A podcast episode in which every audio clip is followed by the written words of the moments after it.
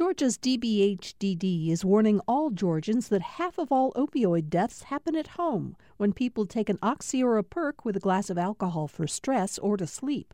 Learn more about protecting families from opioid overdoses at opioidresponse.info.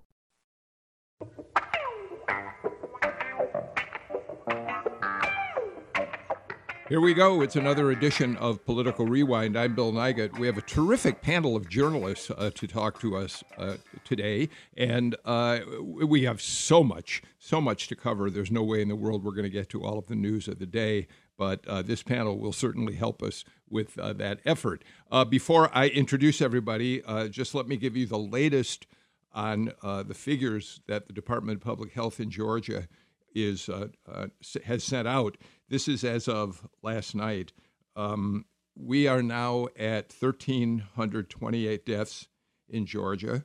Uh, that includes 33 deaths that were reported in the last 24 hours. My, my, caveat there is it doesn't mean those people necessarily died in the last 24 hours, but may have died previously to that, and the numbers have just been uh, reported. There's now 5,791 people in the state hospitalized. Uh, that's up 123 admissions in the last 24 hours. But, but the most significant figure about hospitalizations and the most distressing, and one that we've talked about on the show in the past, is fully 80% of those hospitalized in Georgia are African Americans.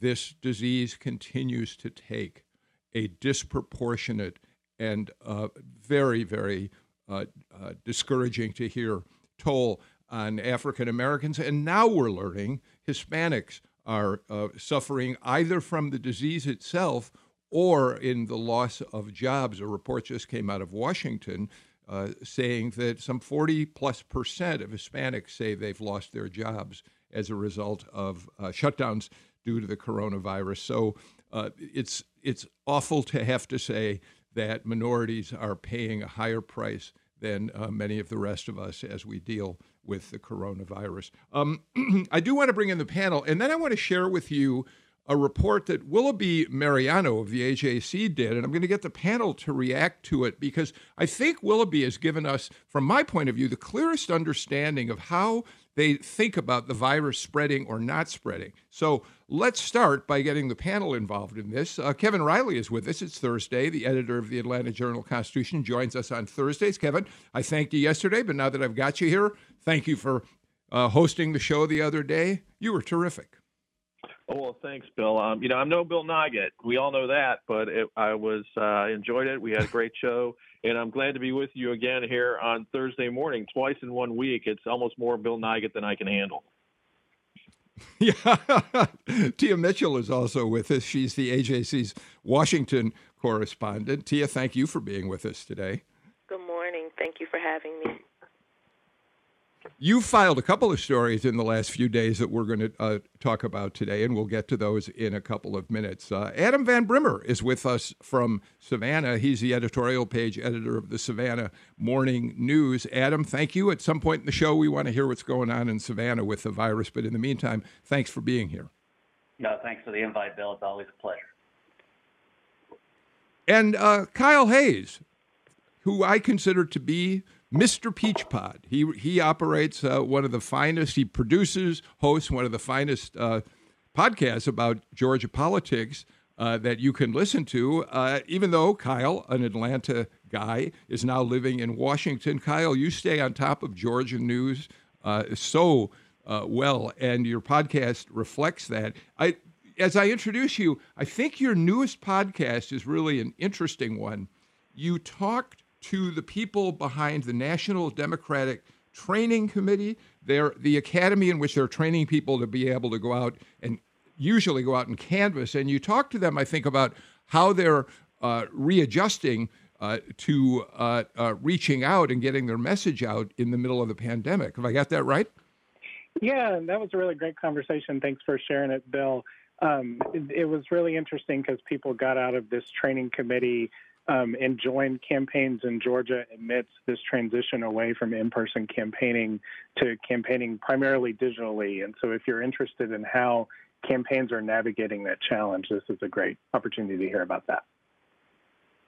We just heard on the NPR newscast that Joe Biden is making a visit to Florida today, a key state, obviously, in the presidential election, but he's doing it virtually. He'll be doing it, I assume, from the basement of his house as he's been doing all of his other appearances. It'll be fascinating to see how that ended up developing. All right, uh, as I said, I thought we, I've expressed my concern over a period of weeks about how we report and get from the Department of Public Health numbers about how the virus is either spreading or not spreading. Uh, the uh, projections that have come from uh, organizations like the University of Washington and others, uh, some people have had uh, taken issue with. But listen to what how uh, Willoughby Mariano in the AJC reported on this. There's a consortium of university researchers, Columbia University being the lead on this, Georgia Tech is involved in this as well. And, and here's how Willoughby described what they're saying about how the virus does or does not spread. She said that um, the spread of the disease can be determined by what epidemiologists call the reproduction number or the R. They call it the R factor. During shelter in place in Georgia, the R factor sank to one, which means that for each person who contracted the virus, they spread it to just one other person. And, and they suggested that because of that, sheltering in place at least didn't have an explosive, we didn't see an explosion of cases beyond that. But if R goes even slightly above one, slightly above one, the results can be exponential. The disease can overrun a healthcare system over the course of several of several months. So here again, if the R number remains at one, it won't go away. We'll continue to see it. If it dips below one, the number of new cases uh, will be. That means the number of new cases are shrinking, and the disease can be stopped. Um, Kevin Riley, she she's one of your staffers. I thought hearing about that was a fascinating way to look at what sheltering in place has meant and how you calculate what it means if we start uh, mingling socially and in work situations again. Bill, you're absolutely right. I mean, uh, experts have been worried about the virus from the beginning because it's uh, of its ability to spread so quickly. In other words, how many people, even one person, could infect, right? And the goal has always been to get that number below one to try to get the to try to get the disease under under control. Um, the the real question is simple.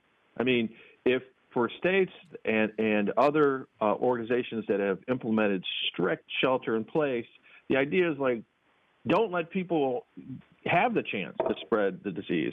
I think Governor Brian Kemp's belief is well, if people follow good rules, they wear face masks, they they uh, keep appropriate distance, we can keep this number low, and we're counting on people doing that. It really is a debate about whether or not people will will do that.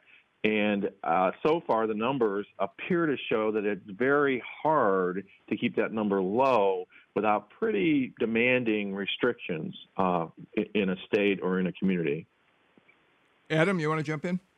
Yeah, Bill, what's been incredibly frustrating to a lot of our readers down here that we've heard from is the numbers that are being presented. There's a lot of people that uh, we're not getting a, the proper trend line on the numbers. We're not getting any kind of idea on that spread. We're not getting any kind of idea on how many people have been hospitalized and been released. We're not even really getting firm numbers on tests and confirmed cases. So there's a lot of people that are like, okay, well, I hear anecdotally that most of the cases here in Chatham County are tied to nursing homes. Well, we're only hearing that anecdotally. So people are wondering, well, should I go out? Should I not go out? And, you know, even though you've got reopened economy, you got reopened businesses, there's a lot of people that, that are playing it safe and playing it cautious and not going out. And it's really, and I'd be interested to hear, Kevin, what you guys are seeing in, in Atlanta is to, is to how transparent the numbers are and how hard is it to interpret. Tia, go ahead, jump in, and then we'll get Kevin back. I just want to say, I think, you know, you guys are talking about the difference that happens when things are mandated versus optional slash, you know, make good choices, which seems to be kind of where Governor Kemp is steering Georgians. It's like we're going to ease the restrictions and bank on our residents to make good choices. And you see the pictures, when I look at the pictures from Atlanta and how people are outside, and you see um, relatively few people wearing masks because it's optional. And I just want to tell you guys, I live in Montgomery County, Maryland, up here in the D.C. area. And when I go to the store, everyone has on a mask. And the difference is because it's required.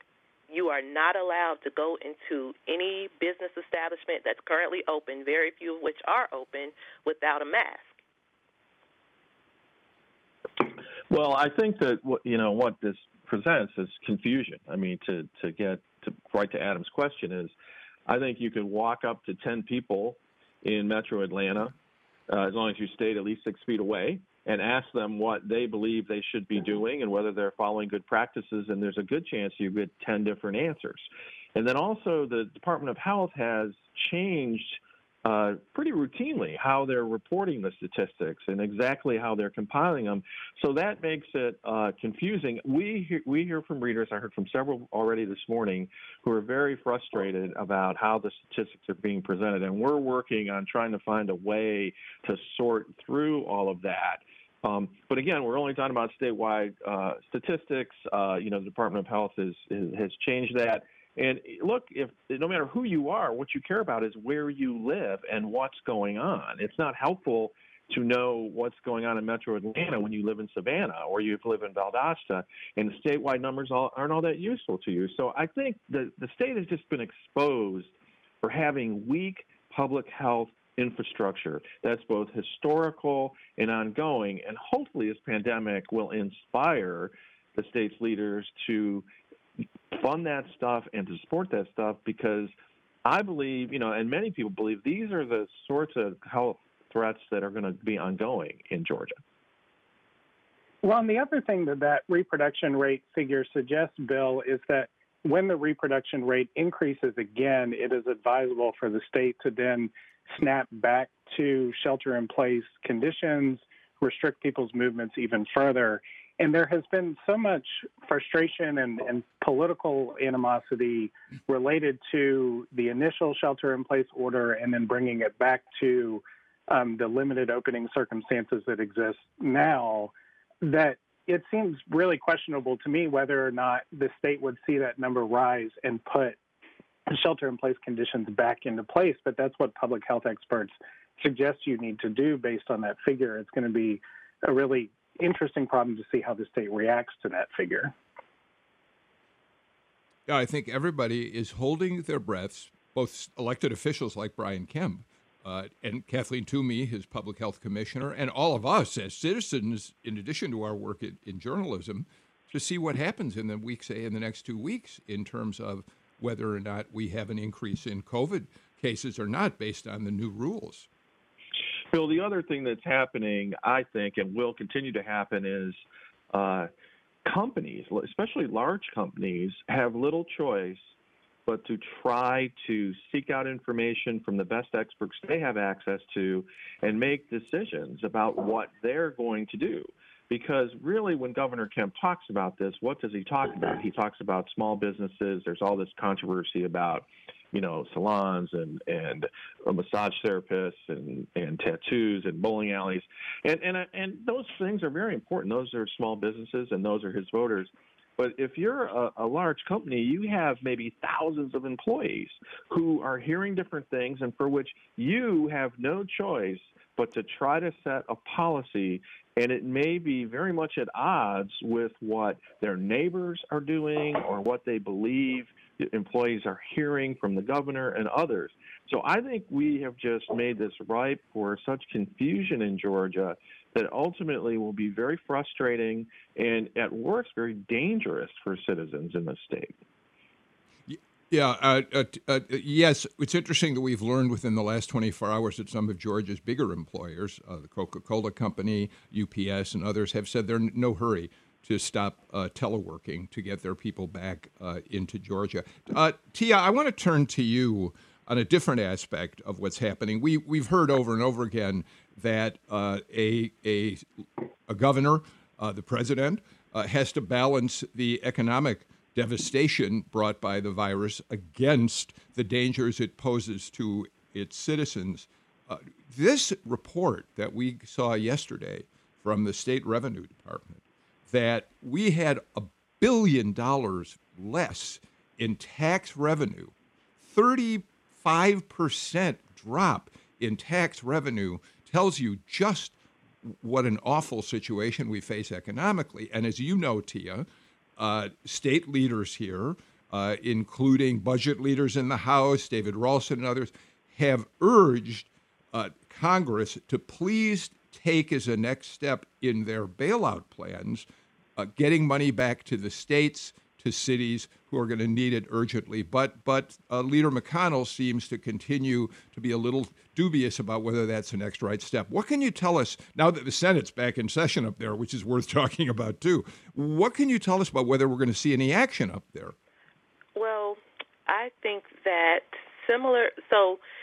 Republicans in general, but particularly on the Senate side, because that's they're in control over there you know, there are two lines of thinking. On one side, Republicans want to bail out their home states. They every state is, you know, in a similar situation in Georgia.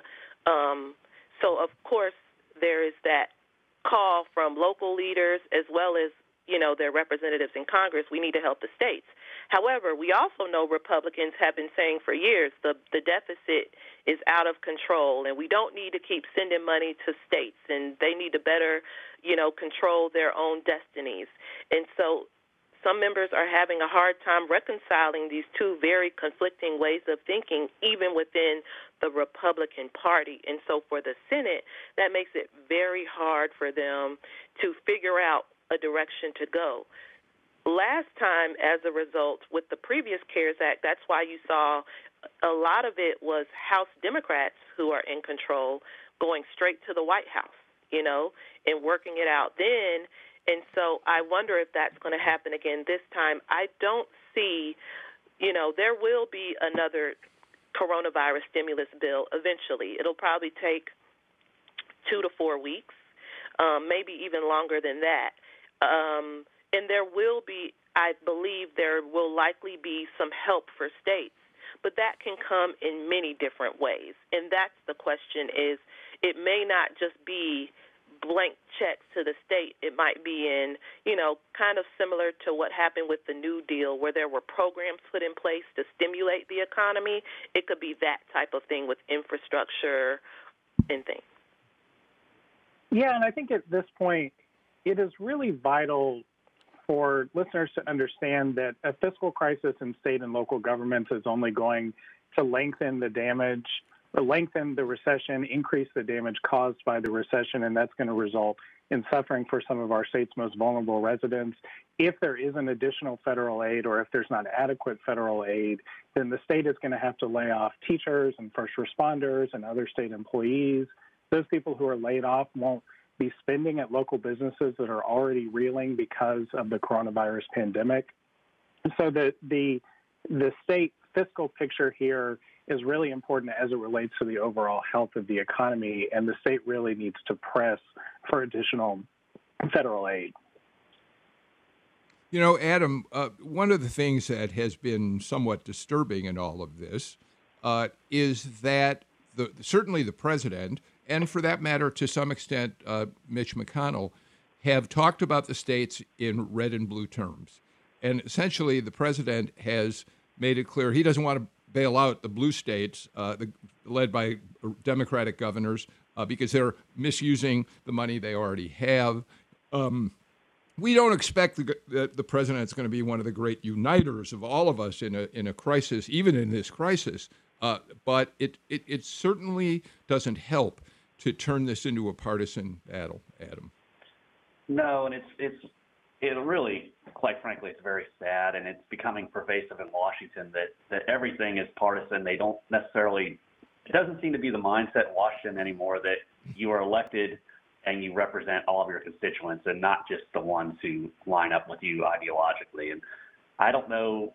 I don't know when that's going to change. I, I thought it was pretty interesting. I heard an interview last week with Gretchen Whitmer from uh, the governor of Michigan, and how unsettled she was when um, when the protest happened and President Trump did the, the Liberate Michigan and, and really kind of injected partisanship into that. And she flat out said that she went out of her way not to criticize the president, to not throw any stones, to not make it partisan because she was afraid that if she did that, that it would hurt them getting the federal aid that that they would that they were probably asked for and entitled to just over partisanship and that is that's really frightening and you know you wonder how deep it's going to be uh, you talk about state budgets you talk about local budgets the city of Savannah budget here at the height of the shutdown was losing $150,000 every day in terms of tax revenue and then another $350,000 a week in parking revenue because they had separate funds for that.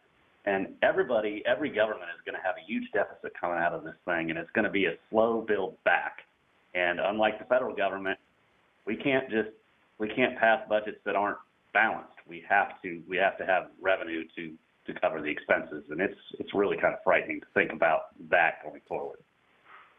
Well, we know that uh, the uh, Appropriations Committee is uh, meeting virtually today. Zoom gets another workout uh, to begin looking at how they're going to fund state government uh, for the 2021 fiscal year. Uh, Mary Margaret Oliver, a member of the Appropriations Committee on the show yesterday, expressed her concerns, and of course, particularly about what it means for health care, Medicaid in the state.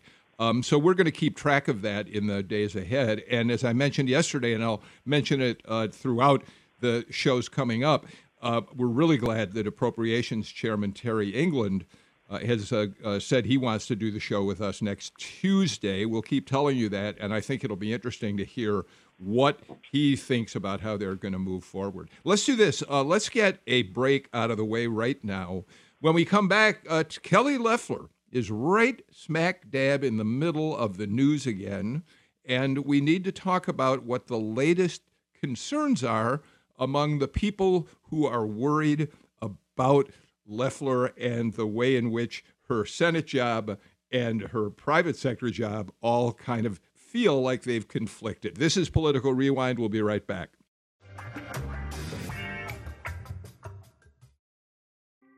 Thanks for listening to Political Rewind. If you like this show, you'll also like Georgia Today.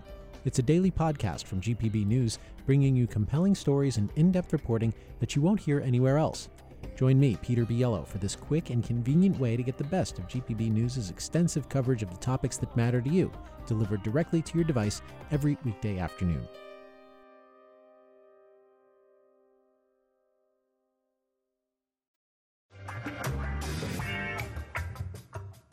Kevin Hayes, Adam Van Brimmer, Kevin Riley join me for Political Rewind today, as does Tia Mitchell, the Washington correspondent for the AJC. Tia, you filed a story uh, in the AJC about the latest controversy over Loeffler's uh, uh, job and her service in the Senate. And I think you your your lead gives us a good starting point. You say in it, U.S. Senator Kelly Loeffler often says she gave up a lucrative career to serve as Governor Brian Kemp's appointee in in Washington. On the way out the door, however, her company gave her a huge payday. Uh, we know that Loeffler once she uh, was sworn in up there, became the richest member of the United States Senate. Explain what the latest controversy is all about. No, we have been studying Kelly Loeffler's financial disclosure, which she filed um, late last week, and it shows the money she's made. But the New York Times took that financial disclosure, looked at SEC filings from Intercontinental Exchange, which is the um, company that her husband founded, and that's the company that Loeffler worked for up until she joined the Senate. And what the New York Times found was that part of the reason why Loeffler had such a big payday from Intercontinental Exchange is that they changed the rules to allow her to cash in on stock options even though she was resigning before she was fully vested you know and and I think the reason why it you know first of all, Loeffler is, you know, by virtue of being in the U.S. Senate, she's a, a target. You know, she's on the big leagues when it comes to politics. So, of course, there are going to be critics. Democrats are going to criticize her. She also in in election mode, so she's got opponents like Doug Collins who are going to criticize her. So they pounce whenever they see an end. The end, particularly that they they um, perceived with this is that the rules were changed to help her make money. And you know that just plays into the narrative that you know the rich get to play by different rules and and that this company that's owned by her husband which is you know, it's a stock exchange. It owns a New York Stock Exchange. It has federal oversight.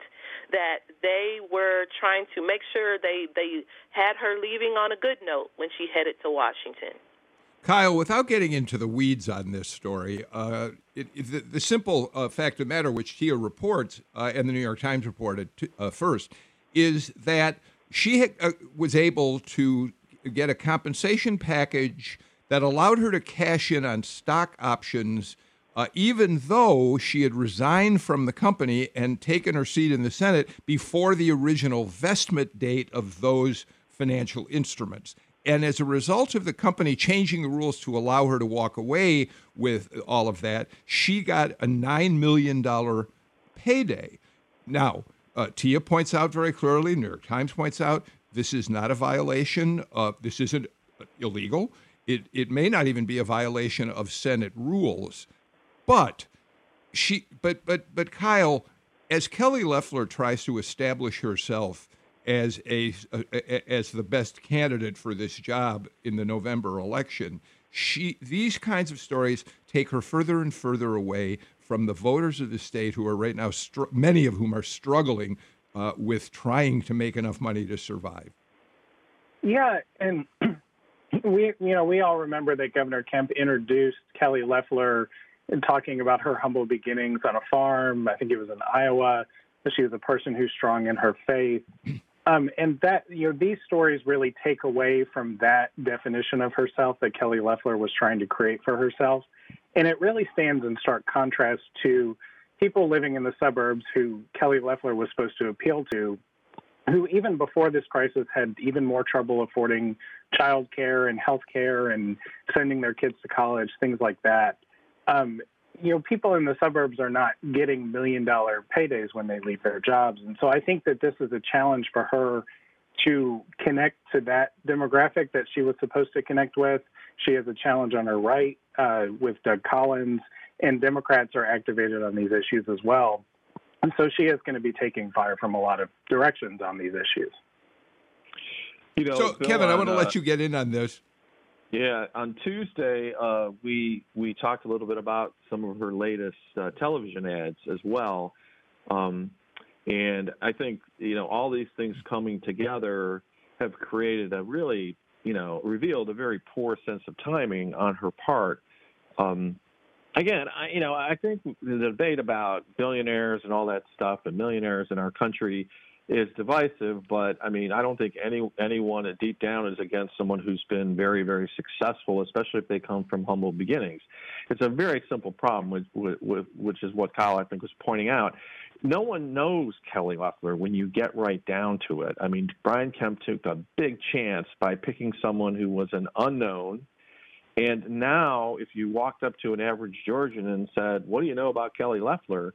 I don't think they're the kinds of uh, that Georgian would recite the kinds of things that may that would sound like, well, she's really someone I can identify with because of how this has played out. And now, will that damage her or not? I mean, you know, as as we've said before, and I know I've made the point on the show before. I mean, she's obviously a political novice, and then she's going to be running against Doug Collins, who who is an experienced politician, uh, had an unbelievable platform all through the Trump impeachment, and uh, is a guy who is a good campaigner. So um, I think she's I think she's in real trouble, no matter what you think of her, and no matter what she represents, no matter how you feel about her. Uh, I think she's put herself in a very tough spot and just sort of destroyed the advantage of incumbency that she had. Uh, Tia, I want to get you in, and then Adam, I want you to respond too. We have another layer to add to all of this. Uh, Kevin Riley, of course, just pointed out that Doug Collins uh, refused when the governor did not appoint him to the seat to uh, stand down. He said, I'm going after that Senate seat no matter what's happening with Kelly Loeffler. And he's got momentum. And the latest example of that is that this morning, the uh, uh, campaign of Karen Handel, running, of course, for her old seat back up there in the 6th Congressional District, endorsed Doug Collins. So if you're going to start seeing members, more members of the Georgia Republican congressional delegation come out in favor of Loeffler, it just makes her job harder and harder to you. Yeah, and um, you know, CQ roll call recently, you know, revised its list of the most vulnerable senators, and she's in the top 10 of the most at risk of, of not being elected in, in November. And I think it was interesting, you know, if anyone on the ballot in Georgia would be most um, similar to Kelly Loeffler, it would be Karen Handel. You know what I mean? Like they're both running, you know, as as um, conservative women, but you know, needing swing voters because Karen Handel's in a swing district. Kelly Loeffler has to win statewide, and so for and, and Karen Handel, you know, is she does have a primary, but not really serious challengers. Um, so she doesn't. Doug, she didn't need Doug Collins really in the primary, right. and so I think it was interesting that she decided to align with him um, because it's it's not really helping her out. It seems to be something that she's decided she really believes in. Um, but I also think she's decided that she'd rather have Doug Collins on the ballot in November to help Republicans than she thinks Kelly Loeffler will help her in November. Yeah, Adam, this is really splitting Georgia Republicans apart. Uh, you've got the the Kemp people who are sticking by and mainstream. Uh, well, I'm even not sure I can use the word mainstream, but you've got Kemp Republicans who are sticking with uh, Loeffler because they want to support the governor. Uh, you've got the national Republican organizations trying to get behind Loeffler, but the conservative right in this state, the grassroots Republicans, don't want anything to do with her. Yeah, and I'm so fascinated by the unforced errors here. I mean, it's you go.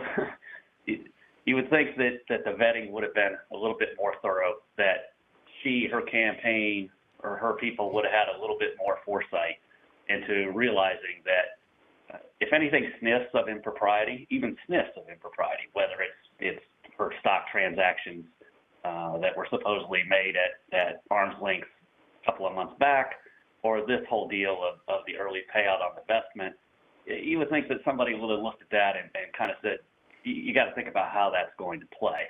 And it's not just Loeffler. I think we're probably going to talk at some point here that uh, our own representative here, our Congressman Buddy Carter, has has kind of gotten snarled in a similar thing where it might not be illegal, it might not be unethical, it might just be just happenstance that something went down the way it went down, but it's the way it's perceived.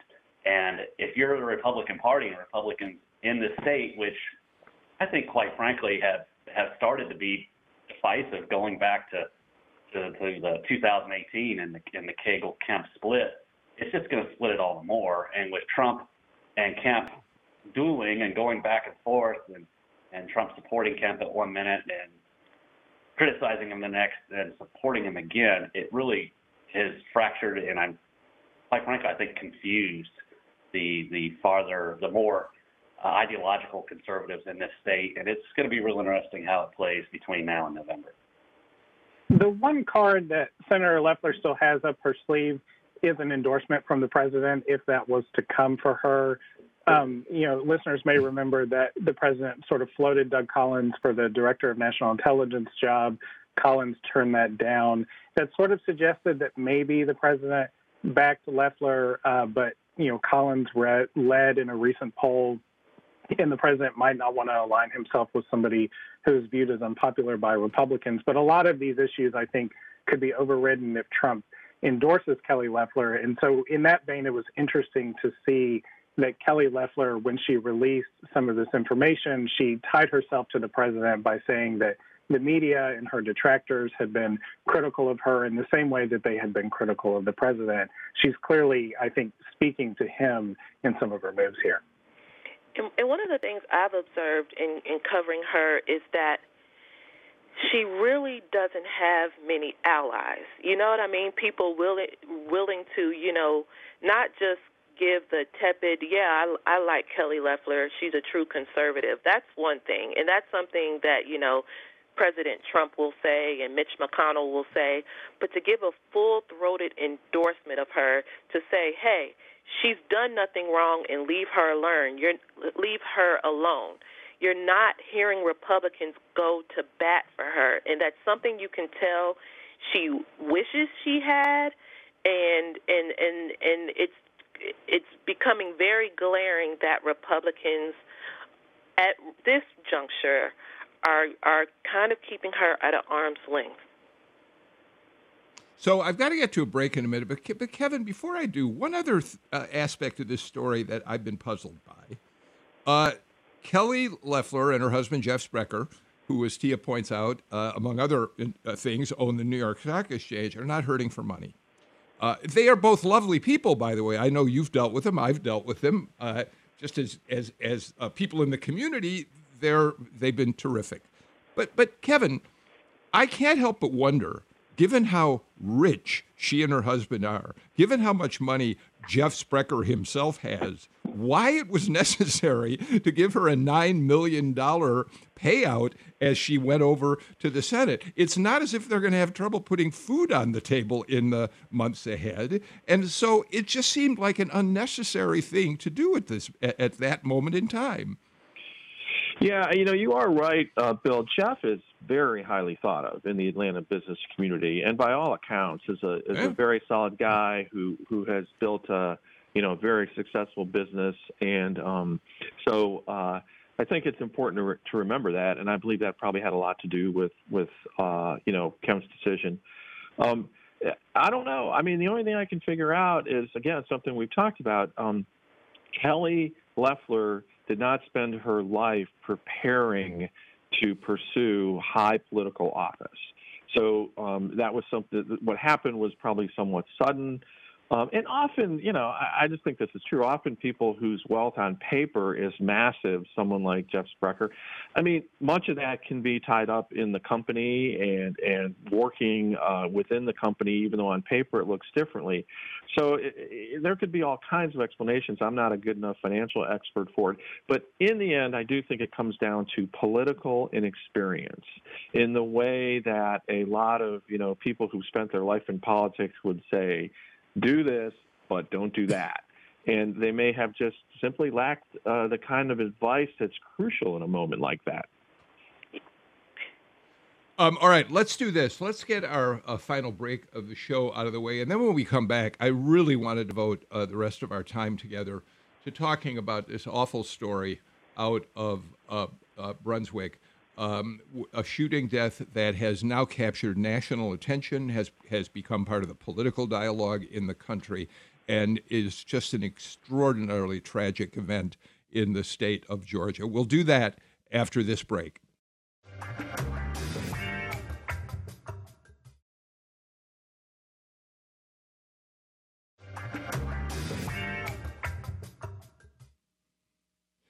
Uh, welcome back to uh, Political Rewind. Adam, I'm going since this took place down in your part of the state, I'm going to give you the first uh, chance to talk a little about this. But um, we, we know that um, there is now enormous concern about a shooting that took place uh, in the Brunswick suburbs.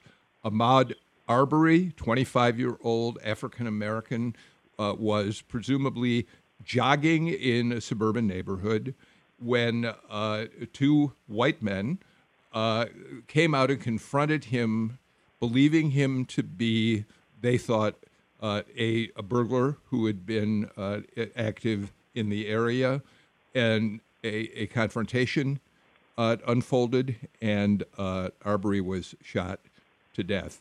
The, the, the accelerant that happened, we should point out, on February 23rd. It's, it's now May 7th, and we're only now beginning to understand what happened down there. We're only now beginning to hear about this story in, in, in the last days.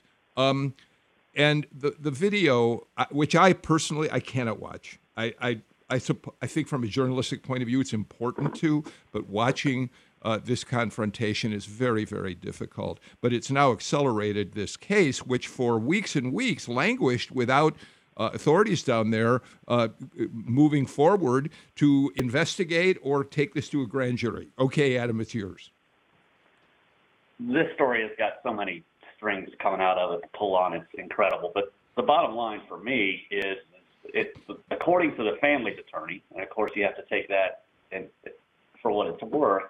The police have had video footage of this incident since the day it happened, and this video footage contradicts completely the statements that were in the police report about what happened. So if the police, and you like to assume then that the, the, the district attorney have had these two conflicting things, and you've got video footage, which I think trumps testimony from somebody who's involved in the incident.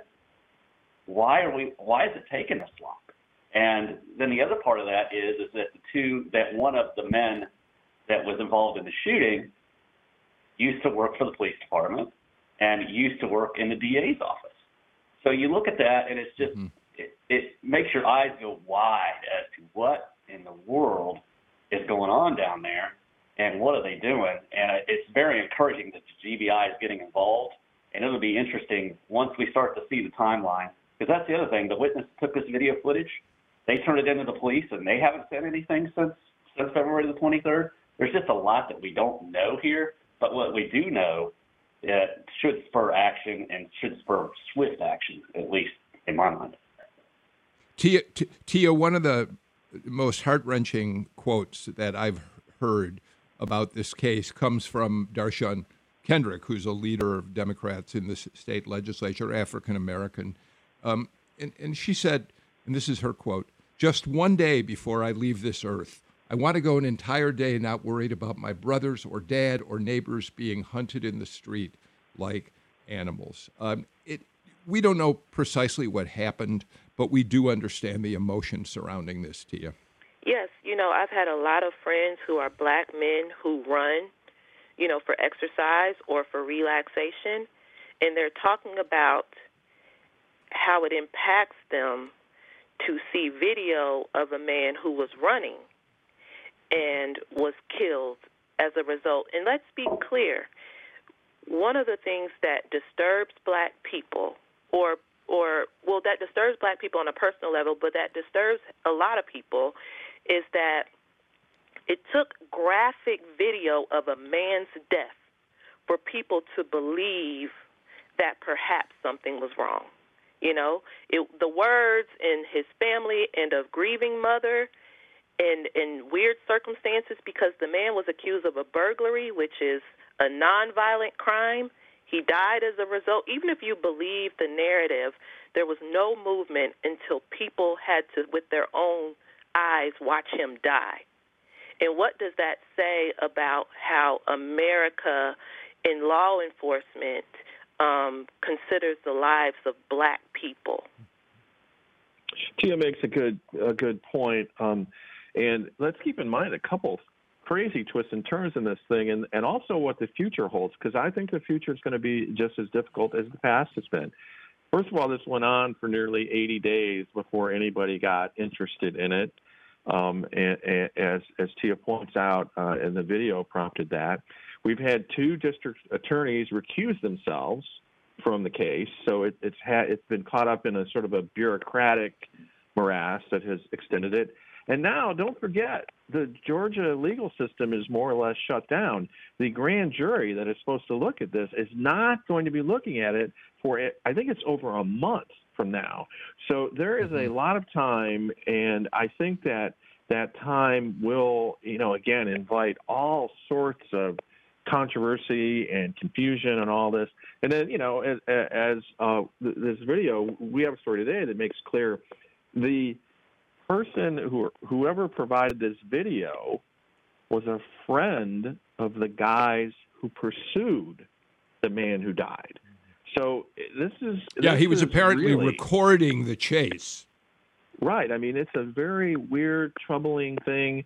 And, you know, my, all my experience has taught me, like, boy, you really have to hope that, A, law enforcement handles this well and that people are provided the information and details of what happened in a timely way before this just spins completely, completely out of control. Kyle, again, we don't know the exact circumstances here. Um, we, we there are we, we do know the shooting took place, um, and it will be investigated finally, apparently. Um, but as an investigation takes place, this once again highlights the fact that Georgia is one of only, I think now, four states that do not have a hate crimes law. It, it, the effort to prosecute, if they were go to that far, uh, for um, uh, uh, uh, added circumstances doesn't exist in the state of Georgia. Yeah, and I've seen you know sort of arguments on both sides of the, of the issue with the hate crime statute. Specifically, um, you know, I, I think there is evidence that suggests that a hate crime statute does send a message that a legal system and a society does not tolerate acts driven by racial hatred or animosity towards specific groups or people with specific characteristics. You know, on the other hand, a hate crime statute doesn't necessarily speak to the delays in getting uh, this case in front of a grand jury, potentially having charges filed in this case, and, and other issues related to prosecutorial discretion. And it's also not shown that lengthening prison sentences necessarily has a deterrent on crimes being committed in the first place. So I think that there's a healthy debate there to be had around that issue specifically and how it relates to this case. But I think just on a personal level, you know, I a few years ago I was training for long races. I was out for runs every day the same way that Ahmaud was, and it, that is something that never crossed my mind that this could happen to me, and it would never happen to me because I'm white. And so I hope that people who are not as directly impacted think about how differently the experience of African Americans is in in everyday activity like going out and getting a run in and how that experience can be deadly. Yeah, Kevin, uh, Elena Parent, uh, Senator, State Senator Elena Parent is quoted as saying, If I was out for a jog, would I have any chance of being chased and gunned down? The answer is no. And of course, uh, Senator Parent is white. Yeah, I think that um, another thing worth pointing out here, Bill, is that, again, this is down in Glynn County, and we, uh, you know, highlighted the case there a couple years ago. A Caroline Small you know, was the name of a, a woman who was um, officers pursued her in a really a low speed chase. She apparently had mental problems, and then uh, killed her. Uh, you know, uh, in a way that was very disturbing. And so this jurisdiction of Georgia has some troubling history that, again, I think is all part of how people are feeling about this current case.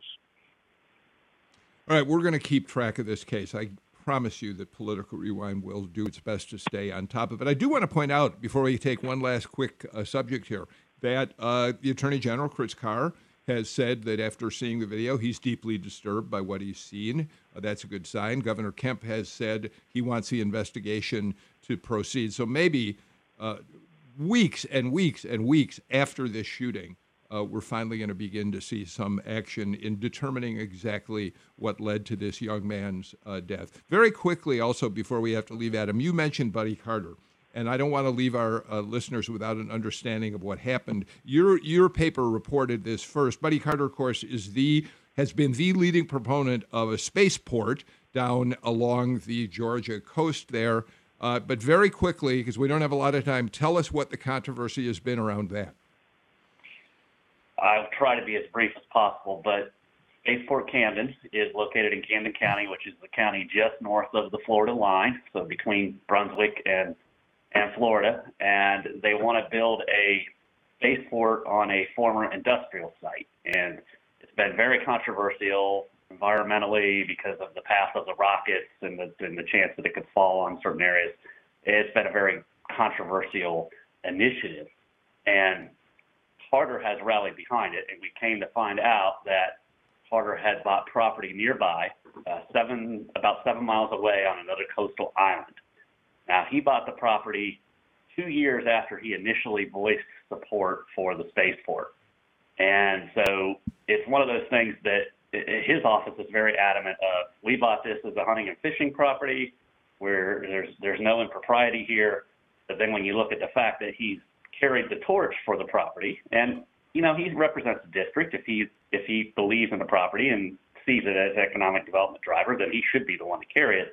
But needless to say, all of that has kind of contributed to a need for public scrutiny. It doesn't help that he bought the property for half what the previous owner had paid it for, and that the property, which is he bought for two million dollars, he's paying a ridiculously low uh, property tax assessment on it. So that's that's it in a nutshell. Tia, Tia, let me, Tia, real quick. You got about thirty seconds because you've looked at this too. Yeah, I looked at it and and I um, credit the morning news with moving forward with you know at least giving it some sunshine and some transparency.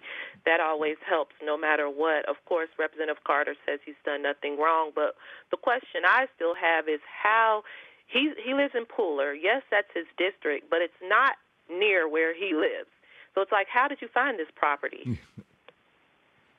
yeah.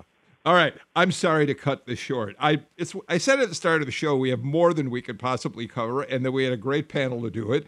I would love to keep talking with all of you for the next hour, but GPB Radio isn't going to let me do that. So let me just say thank you to Tia Mitchell, Adam Van Brimmer, Kyle Hayes, and Kevin Riley great conversation today. Thanks all of you for listening. We'll be back again with another political rewind uh, tomorrow. By the way, Governor Kemp is scheduled later this afternoon to give an update on what's happening with coronavirus in Georgia. GPB Radio and our platforms, uh, websites, and other platforms will carry it live when it happens. Take care, everybody.